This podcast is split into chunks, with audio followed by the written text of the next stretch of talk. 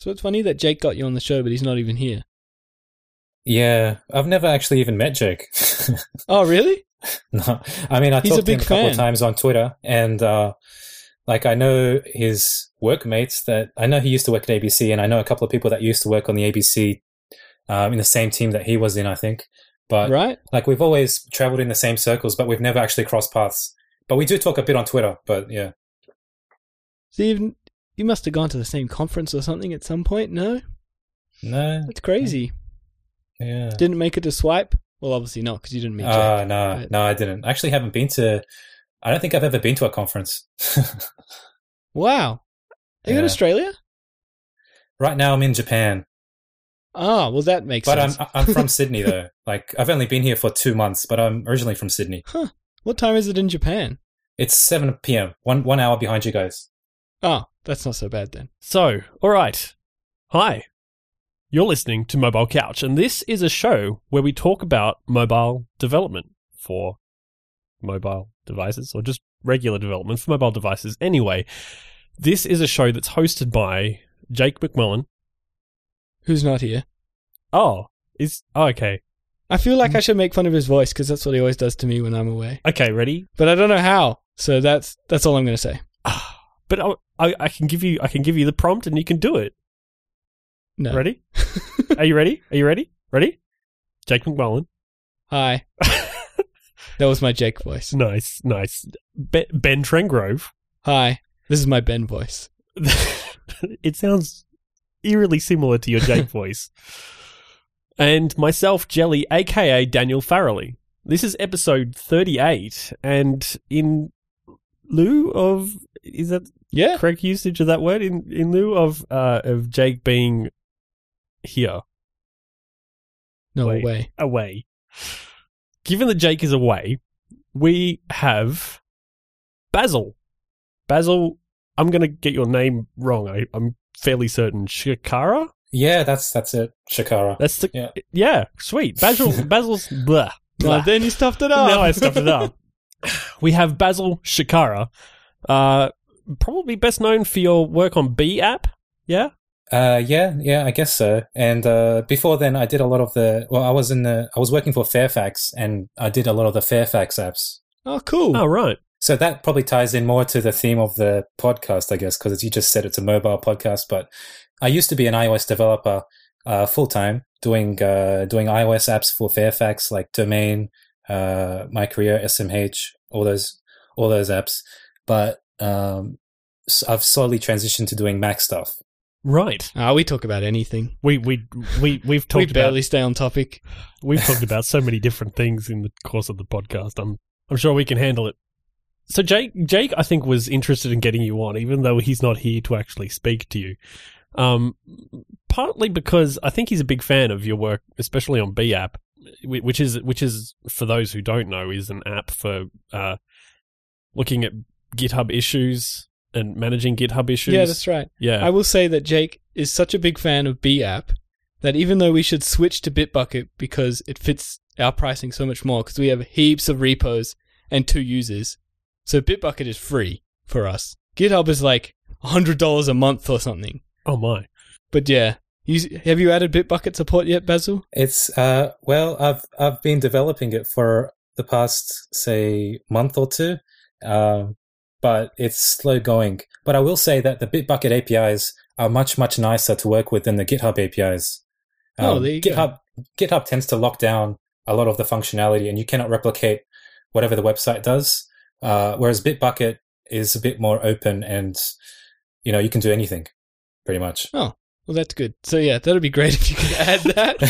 that would save Stripey Yeah. Sock some money. Here's uh, this is Ben Ben doing doing feature requests over Yeah. on a on a live show. Great, Yeah.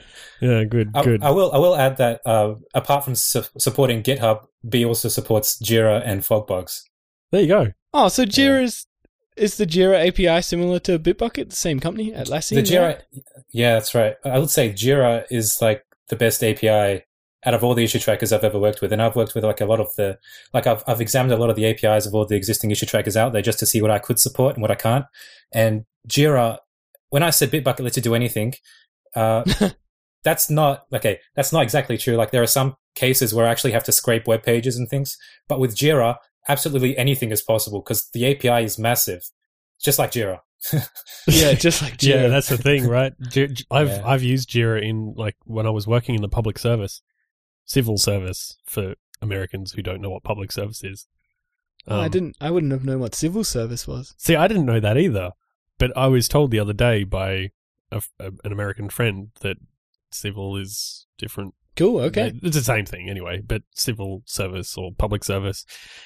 Anyway, the government. When I worked in the government, we used Jira, and it was oh, it was horrendous. Oh my god, it just such like such a only because it's just so complicated and all over the place. Yeah. which I guess is just the sort of thing that happens. Yeah, we used to use it at the Lap Factory. Yeah. And it was like just way too big for this tiny team we had. Yeah, yeah, that's what It's I've kitted out for, like, found. You know, companies of hundreds with like, you know, project managers and other managers and people who have to approve this and it was just yeah, huge. I, I- I will say that, like, after working with Jira for like many years now, I, I used to have the same attitude. I used to say, "Yeah, Jira is huge. It's not. It's not necessary. Like half of these features." I feel like some of the time it's more geared towards project managers rather than people on the ground, like the designers Yeah. and Yeah. developers getting the work done. But it's it, the part of the problem is it's so customizable that um, that that sometimes you get into like weird configurations or like I mean, it tends to tends to occur in large corporations where they have weird workflows, and so they lock down. They like to lock down everything in Jira, and so sometimes you're restricted from doing certain activities uh, within within issues and such things like that. But I think the flexibility of it is something that once you understand it, you can you can get it to work for any size team. And like I've I used to recommend using like FogBugz or GitHub Issues or maybe Bitbucket, but I think Jira is is really good because it can scale from a small team to to a bigger team quite easily as long as you don't mess around with the configuration too much um, and just go easy on it like just let it grow as you grow the team or as your requirements grow i think it can be very flexible and it's really it's really a nice system once you get the hang of it so what what do you use? Do you use Bee to report issues in Bee? Have you got to that point yet? Uh, yeah, I use Bee with FogBugz, and the reason I use FogBugz is because it's a, it's sort of like a customer support system as well as an issue tracker combined. So Right. it, FogBugz gives you an email address, and and that's the email address I use for my main support channel, and so people can email into the um, into that support channel, and they can have feature requests or bug reports, or uh, or or just generic questions, and I can respond to those uh, those those requests from Bee, and it's all handled in the FogBugz backend, and it's just emails going back and forth really. So all the customer sees are emails, but all I see is the Bee front end, and that's Oh, that's, that's what really cool. Yeah. Yeah, so basically, it allows you to uh, to use your own app as your own support system. Yeah, exactly. And the, and the cool thing is you can promote, I can promote like a, a general customer inquiry into an actual bug and then categorize that bug in a milestone or a component and then sort it and then move it maybe to another project where, um, where I've got like upcoming releases, you know, stuff like that. That's really nice. I like it. I like it a lot. Yeah. So I think probably one of the things that we really need to touch on because uh, you you work as an as an indie developer, Yes. Yes. and um, the the community at large has been talking a lot about Yeah, the the, success. right now. That's the big topic at the moment. Is like how can you find success as an indie developer? Kind of specifically in iOS, but I, I think. Um, I, th- I think part of the and part of the reason that Jake was interested in having you on as well. I don't know why he's not here, but part of the I reason do actually. It was his birthday. Yeah, that's true. Happy birthday, Happy Jake. birthday, Jake. We we miss you. Part of the reason that he wanted to have you on is because you, um, I, I believe you had some thoughts on on that sort of um, like how to be successful in that in that space. Yeah, I guess I, I, I did. Like my, my whole thing is though, I don't, I'm personally not at the stage where I'd be comfortable relying on Mac development, or indie Mac development as a full-time income, uh, or as my sole income.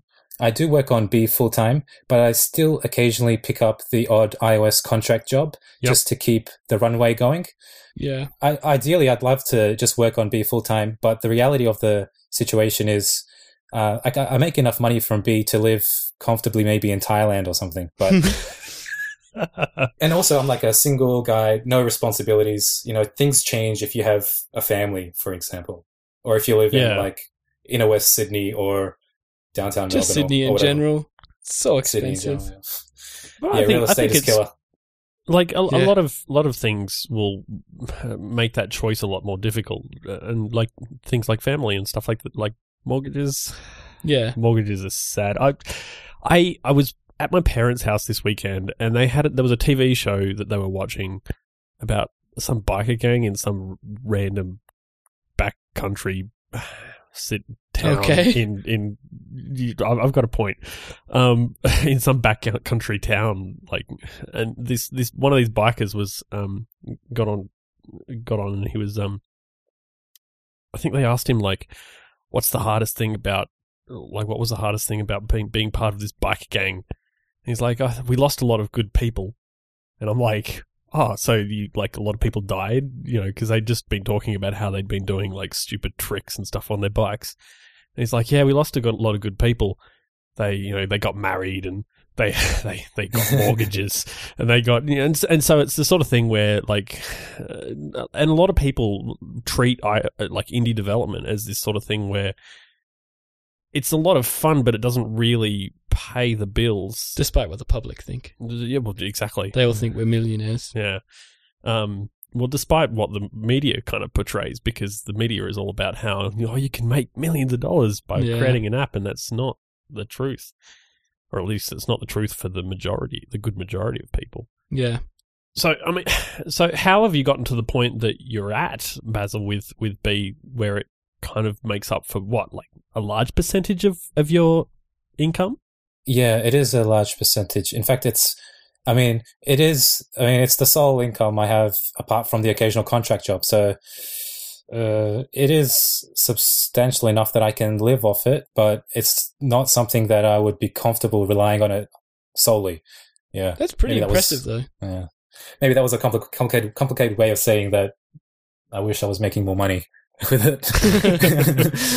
but, um, but the way I got to this stage was, uh, so I mentioned I worked for Fairfax. I was there for a couple of years and then, um, I left Fairfax, uh, three and a half years ago. And then I started doing contract jobs, iOS contract jobs, because at that stage, there were a lot of companies that just wanted to get on the iOS train and they just wanted Yeah. i- iPhone apps, just iPhone app versions of their website.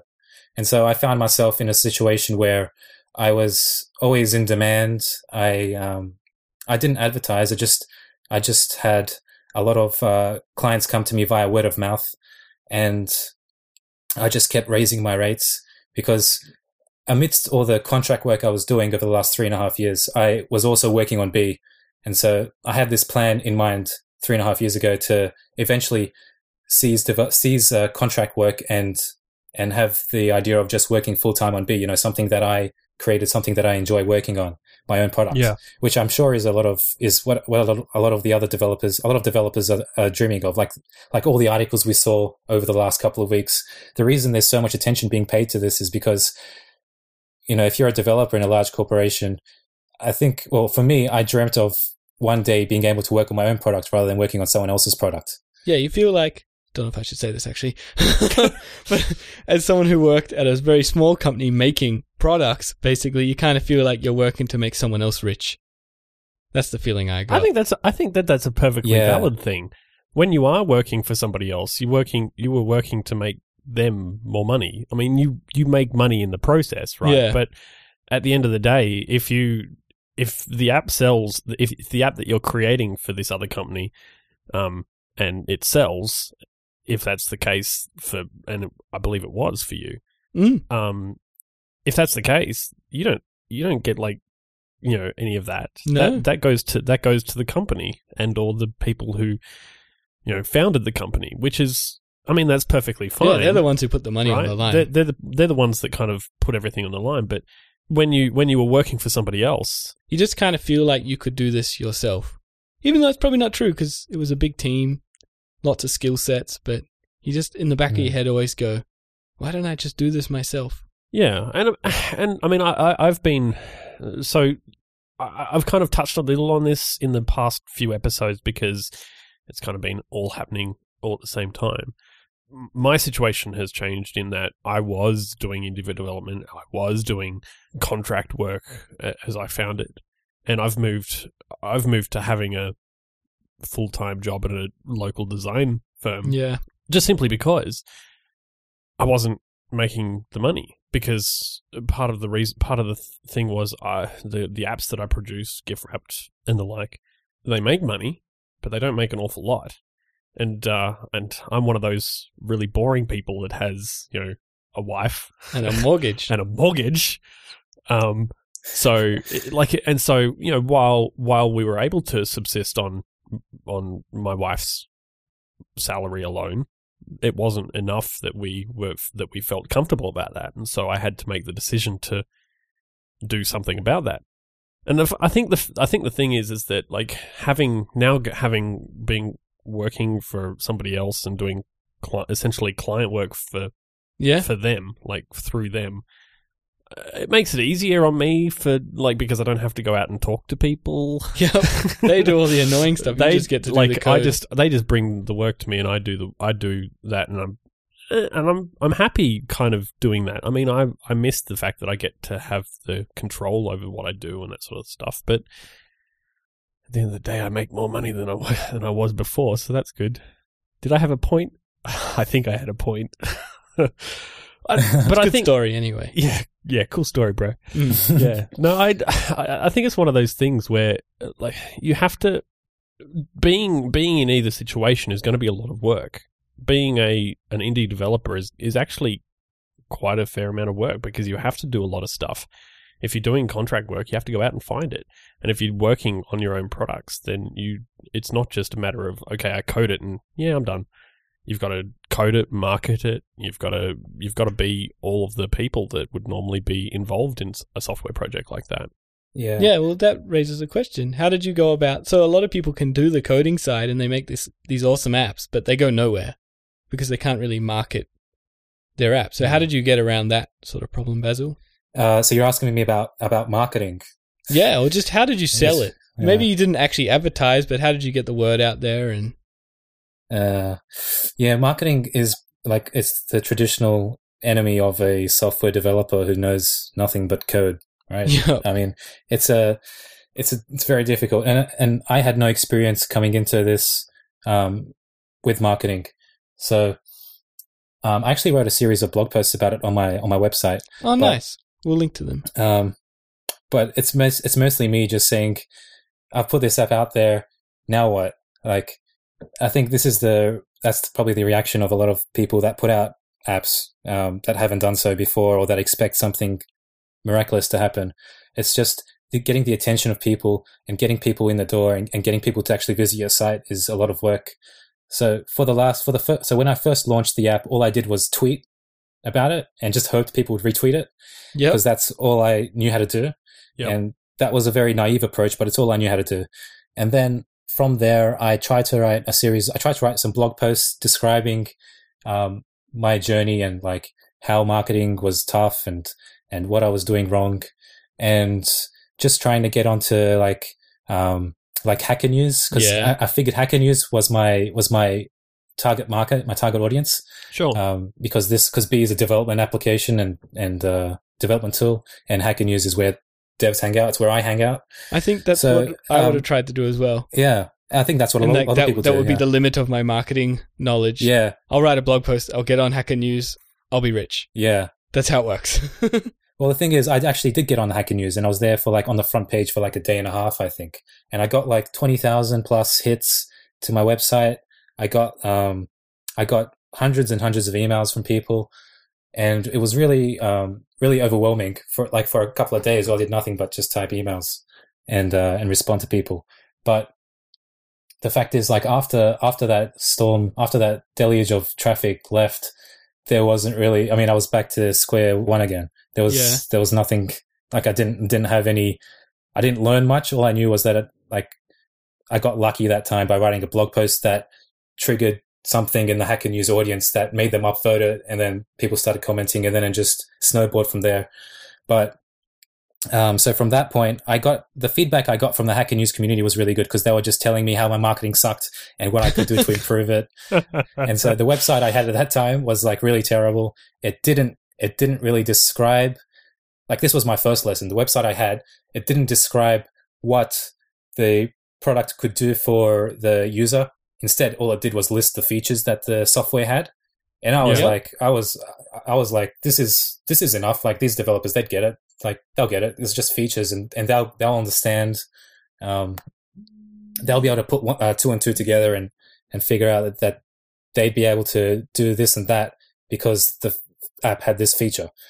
Um, but apparently, people just like to read about how it will benefit them as a user before they actually even download a trial version. So I spent, I had many iterations where I, um, where I, where I re, retweaked the copy. I, I redesigned the whole site. Um, I also shot a, a, an intro video. It took me a couple of days where I had to learn how to use Final Cut and, and record my, my voice and, and, uh, and do like all kinds of video editing. And cause that was also another requested thing that people wanted. They wanted to see a video. They didn't want to just see screenshots. They wanted to see the app in action. And so Right. I, I did that. And then, um, after that, I, I tried to, uh, you know, I tried to submit it to other, like pineapple.io is another aggregator, just like desperate attempts, like Reddit, Reddit submitting it to Pro- Progit. Um, but they, they didn't work. And then I, uh, amidst all of this though, I was still developing Bee. So amidst all the feeble attempts at marketing it and tweaking the website, I was also developing Bee and pushing out updates to the few users who had, who had downloaded it, who had purchased it. And so I think that's also a good strategy, like just to keep the development going, because there's nothing worse than as a user just purchasing a piece of software and then just not seeing any updates, because then you just feel like you've you've you're using something that's been abandoned and it just demotivates you from from opening that app and using it or dedicating any any part of your time to it.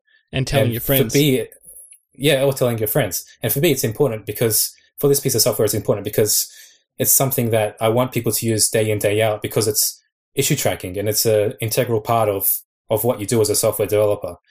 So, Mm. um, you know, so I was still keeping up with the feature requests and the bug reports and pushing out updates like once or twice a week, uh, once every, once a week or twice, oh, once a week or once every fortnight. And, um, and then I started to do some SEO for the site because, um, up until then I had never done any SEO. So it was really hard for people just to, like, if someone typed in Mac Jira client, they wouldn't find my, my software, which was, which was like a, a problem, right? Because if you're Yeah. looking for, if you're fed up with Jira or you think Jira is too slow, you want to look for an alternative.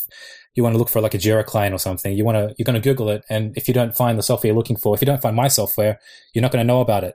So I think SEO is just really important as well, just to have something that's very visible.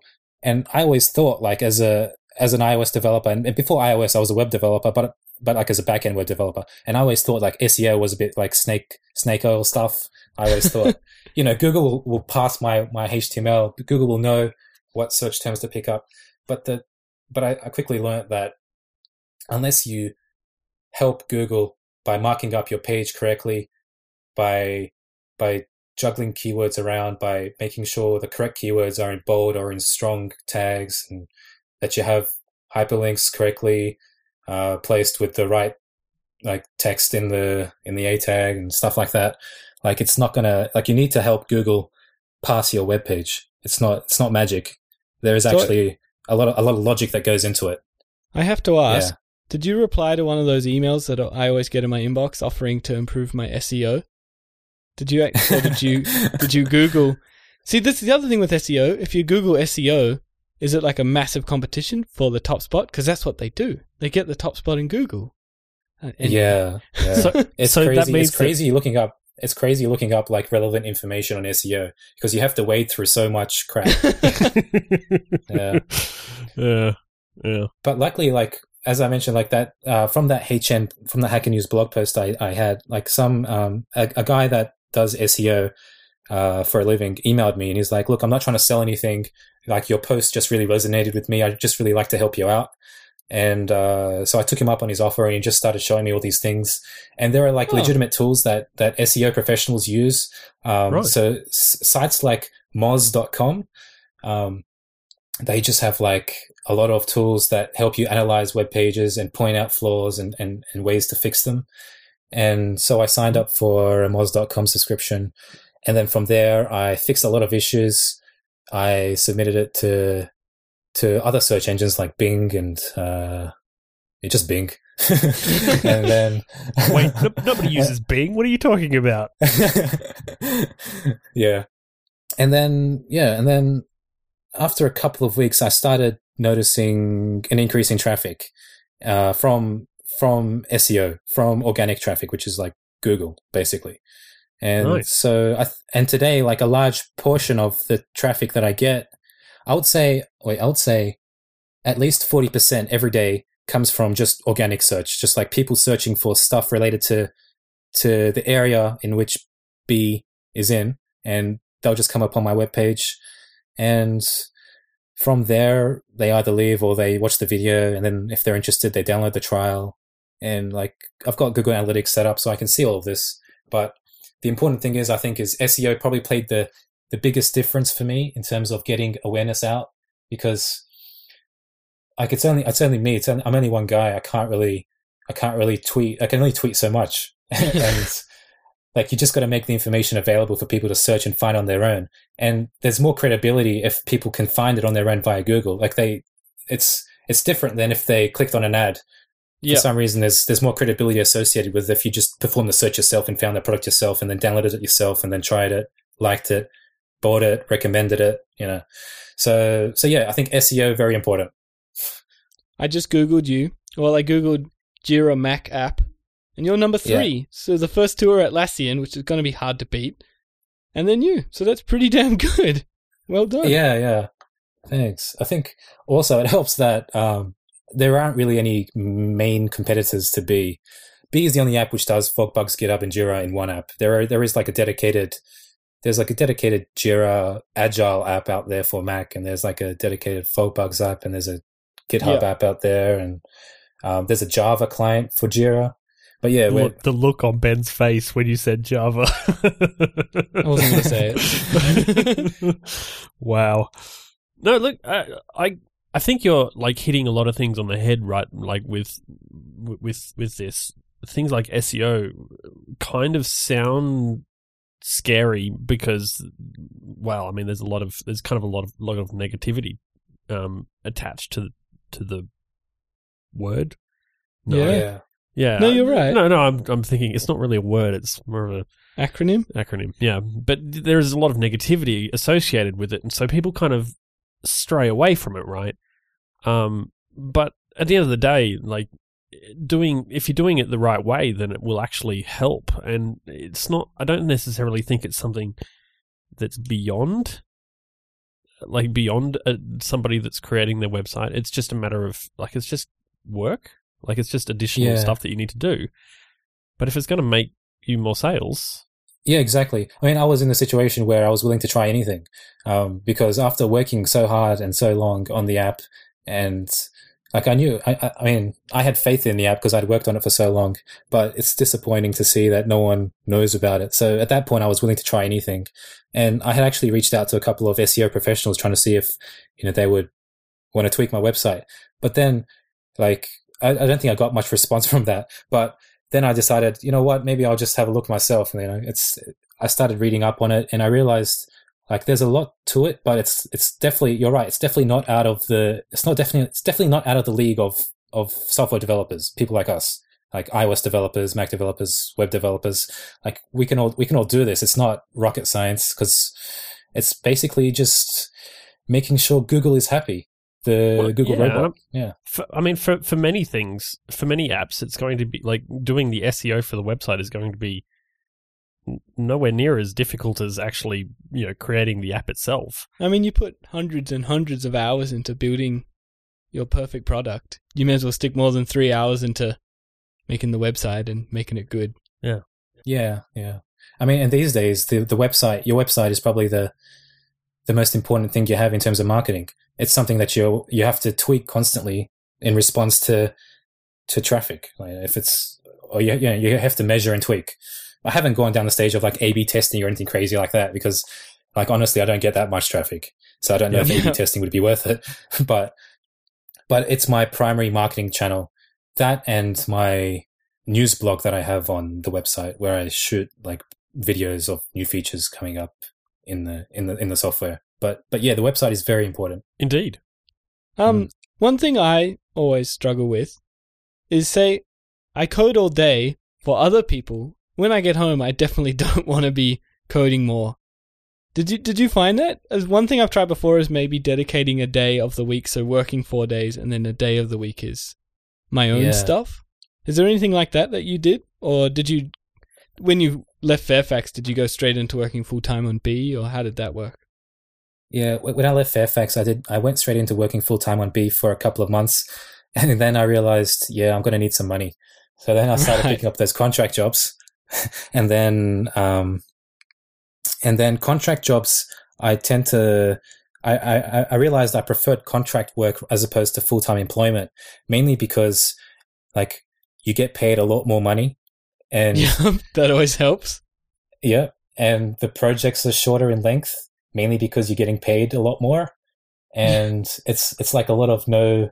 You go in there, you're you're hired as an expert in the field of iOS development. You do your work, you listen to the requirements, you do the work, you talk to the business people there, you interact with the designers and developers, uh, other developers. It's it's quite similar to being full time employed in that you're working within a team, but you tend to have more responsibility. People give you more respect, um, and you have more autonomy because you're treated as like a as as your own business maybe because you're representing a business that you that you own and so you have these shorter projects and so between the projects that i had i worked on Bee so my my my whole approach was find find a project with uh, and charge a high enough rate that i can do this complete this project within a month or two then have some money then work on Bee for a month or two or maybe Right. more and then get back onto another contract and, and so on.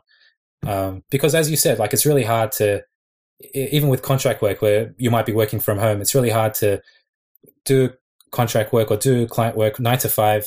And then after that, switch to your own product after dinner or something because you're pretty wiped out after working for, after doing, after working on someone else's project because you're, you know, you switched on all the time. You're responding to emails, you're talking in Skype, you're, you're coding, you're doing, you're juggling so many things during the day and then you just want to relax afterwards. So, I mean, I, I did do some work after contract work, but it's, it wasn't, um, it wasn't actually, it wasn't like serious work. It was more like, you know, let, let me, let me tweak the design here a little bit. Let me do this easy part. And then next week, when this contract ends, I'll work on this thing that will probably take me two weeks to do.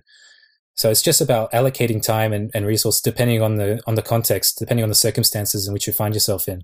And I found that um, yeah, just doing contract work in blocks and then full time development in blocks uh, worked the best for me because otherwise you just it's just too much.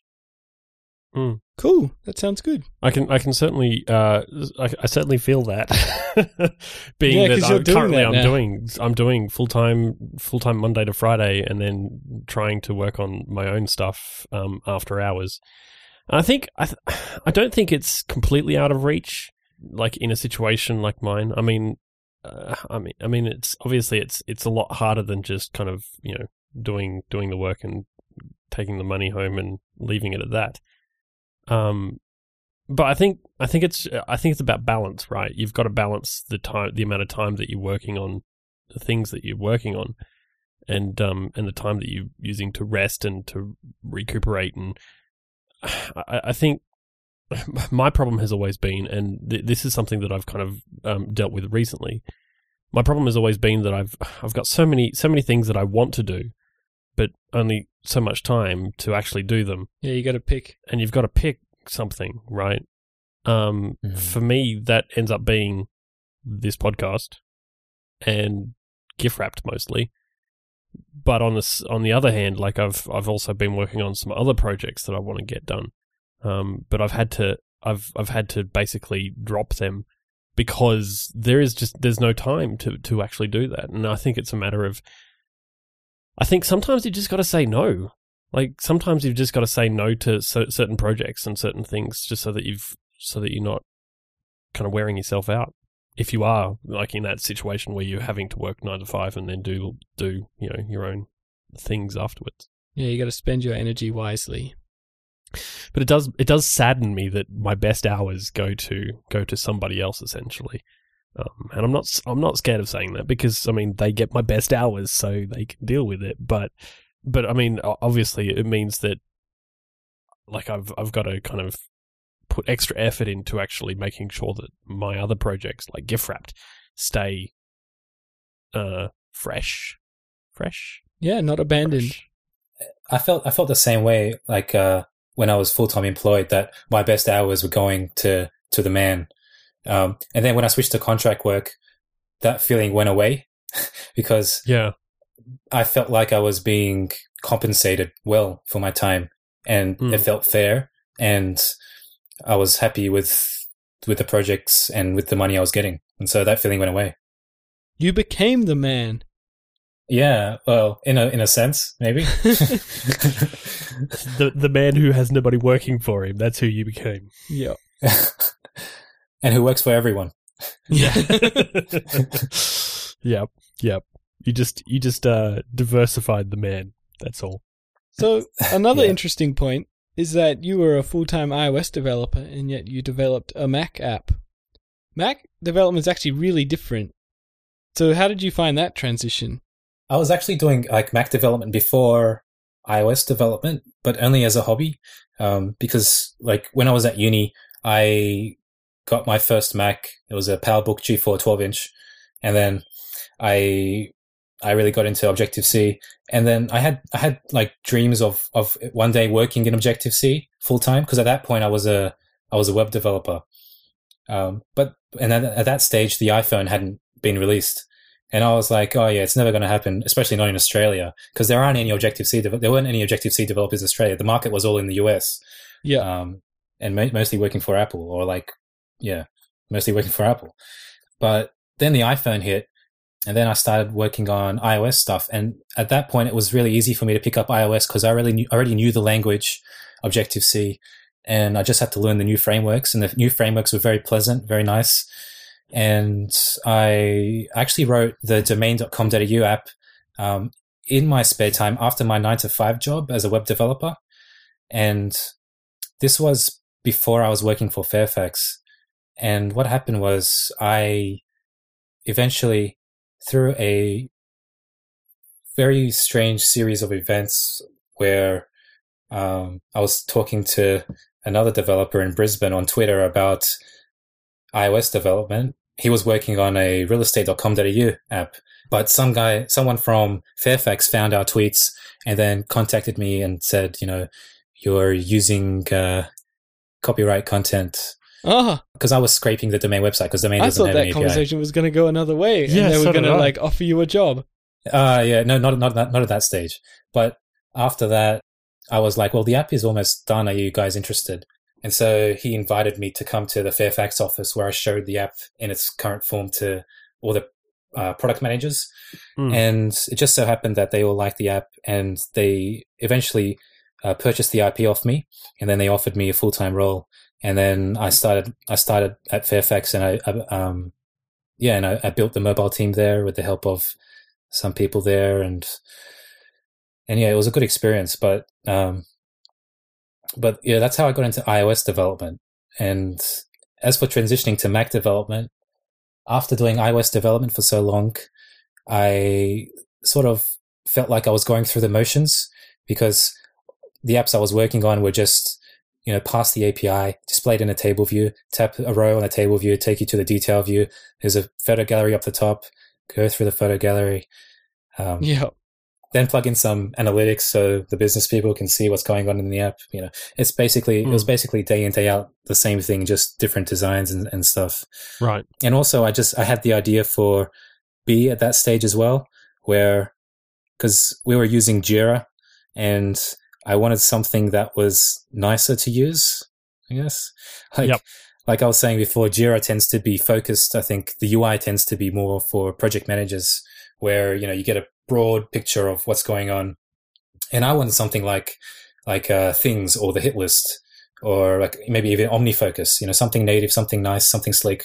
And I didn't see like why I couldn't have something like that as an issue tracker, seeing as like they're all tasks app, task apps, and issue tracking is basically just tasks. So I wanted something like that. So, I, you know, I decided to build it, and and it was um, it was challenging, I think, to to jump into the Mac world after doing iOS for so long.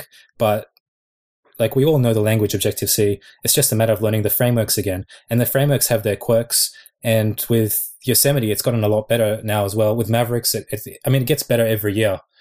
And I found that with Mountain Lion, a lot of stuff became possible. Like, I mean, it became over time, it's become easier to work with CA layers in AppKit. Yep. And yeah. because of that, I found a lot of the techniques I had been using in iOS land were able to be transferred to Mac land. Like I could start using CA layers for animations as opposed to just using the old legacy core animation Mac stuff, which on the Mac used uh, CPU rather than the GPU to animate. Mm. So, you know, jumping to CA layers just, just gives your app that extra bit of polish. And yeah, like the principles are the same. There's, there's like a view hierarchy. There's a responder chain. Like you can, like an iOS developer, developer can pick up Mac development in uh, a week, I'd say, maybe.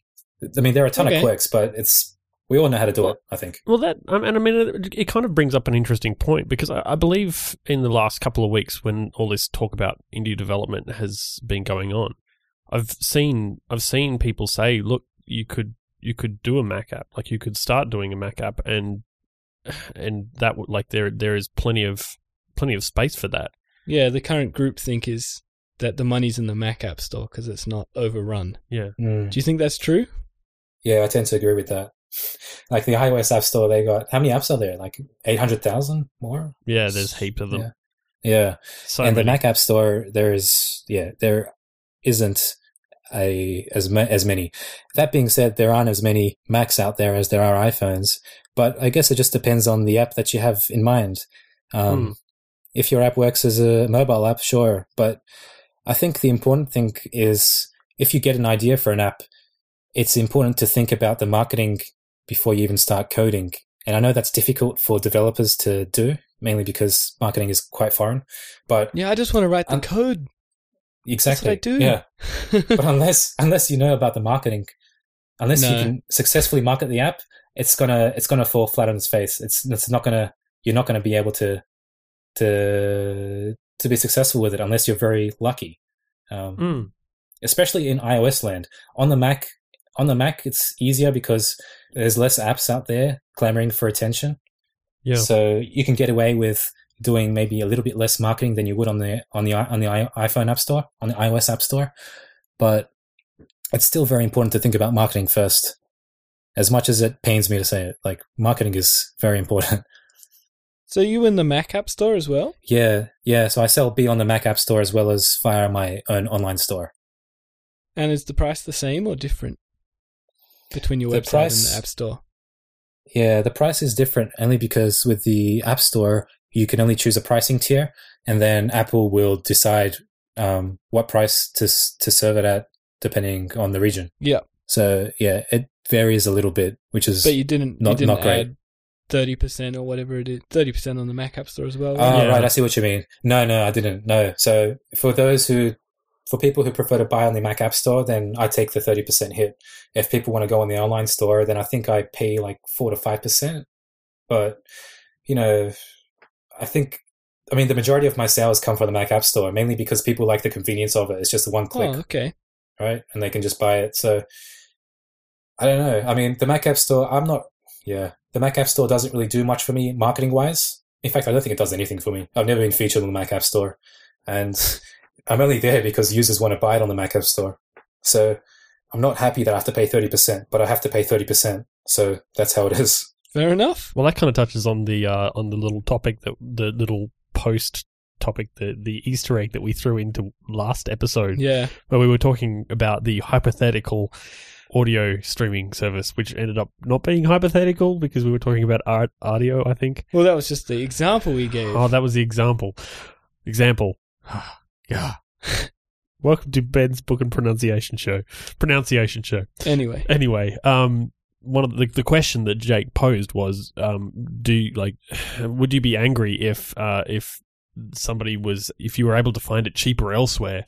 Um, Yeah, so what Rdio does is the in-app purchase subscription is I don't know if it's 30%, but it's more. It's more than what you pay if you Hmm. went to the website. And the question was, do you think users would be angry if they found out? So yeah, did we do we have any feedback? on that, Yeah. no. No. Okay, so no one's angry. So do it. There you go. uh, so um, actually, in you mentioned uh you mentioned Yosemite in in um uh, earlier. Uh, do you have any plans to to actually feature anything new with Yosemite? Like, um, are you are you planning on writing any of your new stuff in in Swift? Swift is on Yosemite, isn't it? Right? Yeah. yeah. Yeah. Yeah, yeah. Uh, no, not not right now. Like, not at the moment. Um, mainly because I'm still like focused on shipping stuff. I guess. Yeah. And I think if I started writing stuff in Swift, I, it would probably just delay shipping stuff. Um, Well, see, that, and that's how I feel about it, right? Because I mean, and I mean, Jake, Jake, and Ben both have been doing some some playing with Swift. Um, I think Jake. I mean, Jake's Jake been more. writing. Jake has been actually writing an app. Mhm. You've been more toying with the. Like, I muck around with stuff, it, but I definitely prefer the, to the, work. the REPL and the um. Yeah, the I just- s- I just like to play with things. it, but yeah, for work purposes, I definitely prefer Objective C still. Yeah, and I mean, and I've, I mean, like I said before, I've got to, I've got to choose carefully what I decide I'm going to be working on, and a lot of people seem to seem to think that you know Swift, Swift is you know like let's, let's start using Swift, but I mean when you, when you've got to choose what you're working on, when you've got to ship stuff, and when you've got to get updates out the door, um, I think, I think sticking with Objective C for the point in this point in time is perfectly acceptable and probably a good Oh, idea. I definitely think it's acceptable. I will say though, it seems to be a sort of like an upfront investment because Swift code does tend to come out a lot shorter. Yeah. So in the end, you'll be faster theoretically. I think. Yeah, but In Swift. at this point in time, when you tro- when you're choosing whether or not you're going to ship something early, like ship something in, bef- I mean, before iOS eight, I mean, you've you've kind of got to write it in Objective C. But if you're going to ship something, you're going to take less time to write something that you know, even if it is longer than you are writing something that's shorter, but you don't know. Yeah, yeah, totally. But uh, it's kind of like an investment, right?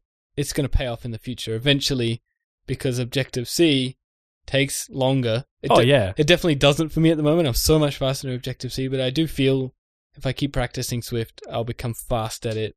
Yeah, and I mean, eventually you've got to. I think. I think eventually you have to kind of take the leap and, and learn learn it, and I will eventually. I've got. I have plans. Yeah, I- what I did as I started a new project. So whenever I get a like spare second, I might do a little bit on that side fun Hmm. thing that probably will never see the light of day. But I think. I think it actually kind of ties into what we were talking about last week when we were last week, last fortnight, kind of last week.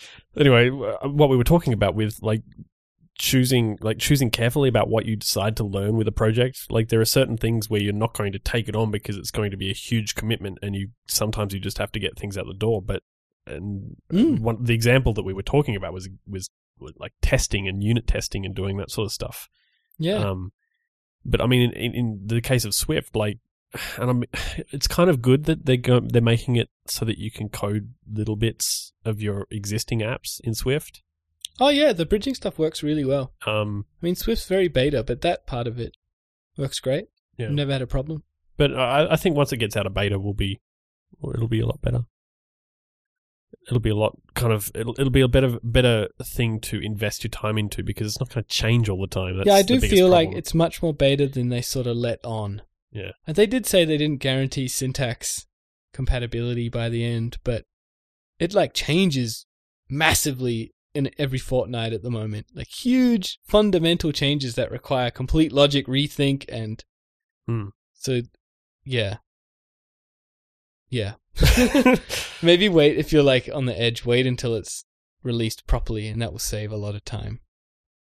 Do you have any plans, Basil, to to kind of move to Swift development at some stage? Yeah, I'd like to. I'd like to move to Swift because the way I uh, I do development now is like Bee is made up of many many sub projects. Um, Right. Like a, there's a couple of frameworks, private frameworks, and there's also like each service that I support, like Jira, FogBugz, and GitHub. They all have their own uh, Objective C framework. They're, it's a plugin based system. So Right. my idea right now is to start writing plugins in Swift. I mean, if I could, I mean, if I if I were to write Swift, I'd write plugins in Swift for Bee. Um, but right now, I'm still writing, like for example, the Bitbucket s- stuff I was talking about before. I'm still writing that in Objective C just because, um, yeah, Swift is still in flux, and I want to spend as much of my time as possible working on stuff that I can get out the door. Yeah. Yeah. Actually, that kind of brings up something that I listened to today because I was listening to um, when I went out for lunch. I was listening to um, David Smith's um, Developing Perspective podcast. Mhm. It's never longer than fifteen minutes, so let's get started. He, in his most recent episode, was talking about um, about like choosing when you do updates and kind of first of all, he kind of explained what different kinds of updates you would end up doing, kind of named them, which was interesting. Um, but I think that he made a similar point in that, like choosing what you like, choosing what you're going to be working on and choosing what you're going to be doing is kind of, and I mean, it sounds self-serving, but it's really not. Like, if it's not going to make a big difference to your users and inevitably to your bottom line, then it's the sort of thing that you just kind of have to really weigh the Oh, the benefits against Yeah. like the amount of time that you're going to be spending on it. And it sounds, it can, I mean, that can come across as being kind of douchey. I don't know. Um, but uh, it, it's the sort of thing where, like, if you're going to be spending substantial amount of time working on a feature that nobody really wants or is going to use, it doesn't really matter how cool it is and how interesting it is. It's like if it's not going to essentially make you money in the end, it's not really worth it. Hmm. No. But that was an interesting episode, and I would suggest that anybody that would, I, I would suggest listening to it if you haven't already. But I think that's all we have time for, really. So thank you, Basil, for joining us on the on the mobile couch. Yeah, no problem. Thanks for having me. That was good. That Um, was so- really interesting, actually. Yeah, no, it was- I enjoyed that. I think it was very good. So if um anybody wants to get in contact with you or, or um, find out more about the stuff that you're working on, um, where can they where can they find you? Uh, they can find me at uh, Basil Shkara on Twitter, uh, B A S I L S H K A R A, and my website um, is neat.io, uh, N E A T.io. Excellent. Or on Google, thanks to all that SEO. Oh, you can type stuff in Google. Yeah. Yes. The type in the guy that made Bee. I don't know. I wonder if that would work. Uh, Maybe. we'll see. Oh, he's actually going to I try. hear typing. No. oh, I'll work on that next. that's that's your next task. All right. Uh, if you would like to read about any of the stuff that we've mentioned on the show, um, and if you want to get in touch with Basil, we'll put the links in the show notes as well. Um, we have show notes. There are show notes. They're on the website. The uh, the website is mobilecouch.co forward slash 38 because 38th episode. And uh, if you would like to get into contact with us, you can do that as well. Uh, we have an email address. It is hello at mobilecouch.co, or you can jump on our website, mobilecouch.co forward slash contact, and send us an email from there. Uh, if you would like to talk to Ben specifically, you can do that. He is Ben Trengrove. That's B E N T R E N G R O V E on Twitter. Did I mention that? It's on Twitter. And I am Jelly Bean Soup. Thank you, everybody, for listening. It has been excellent. It's been great to have you on, Basil. And uh, we look forward to talking to you again in a couple of weeks' time. Bye. Right.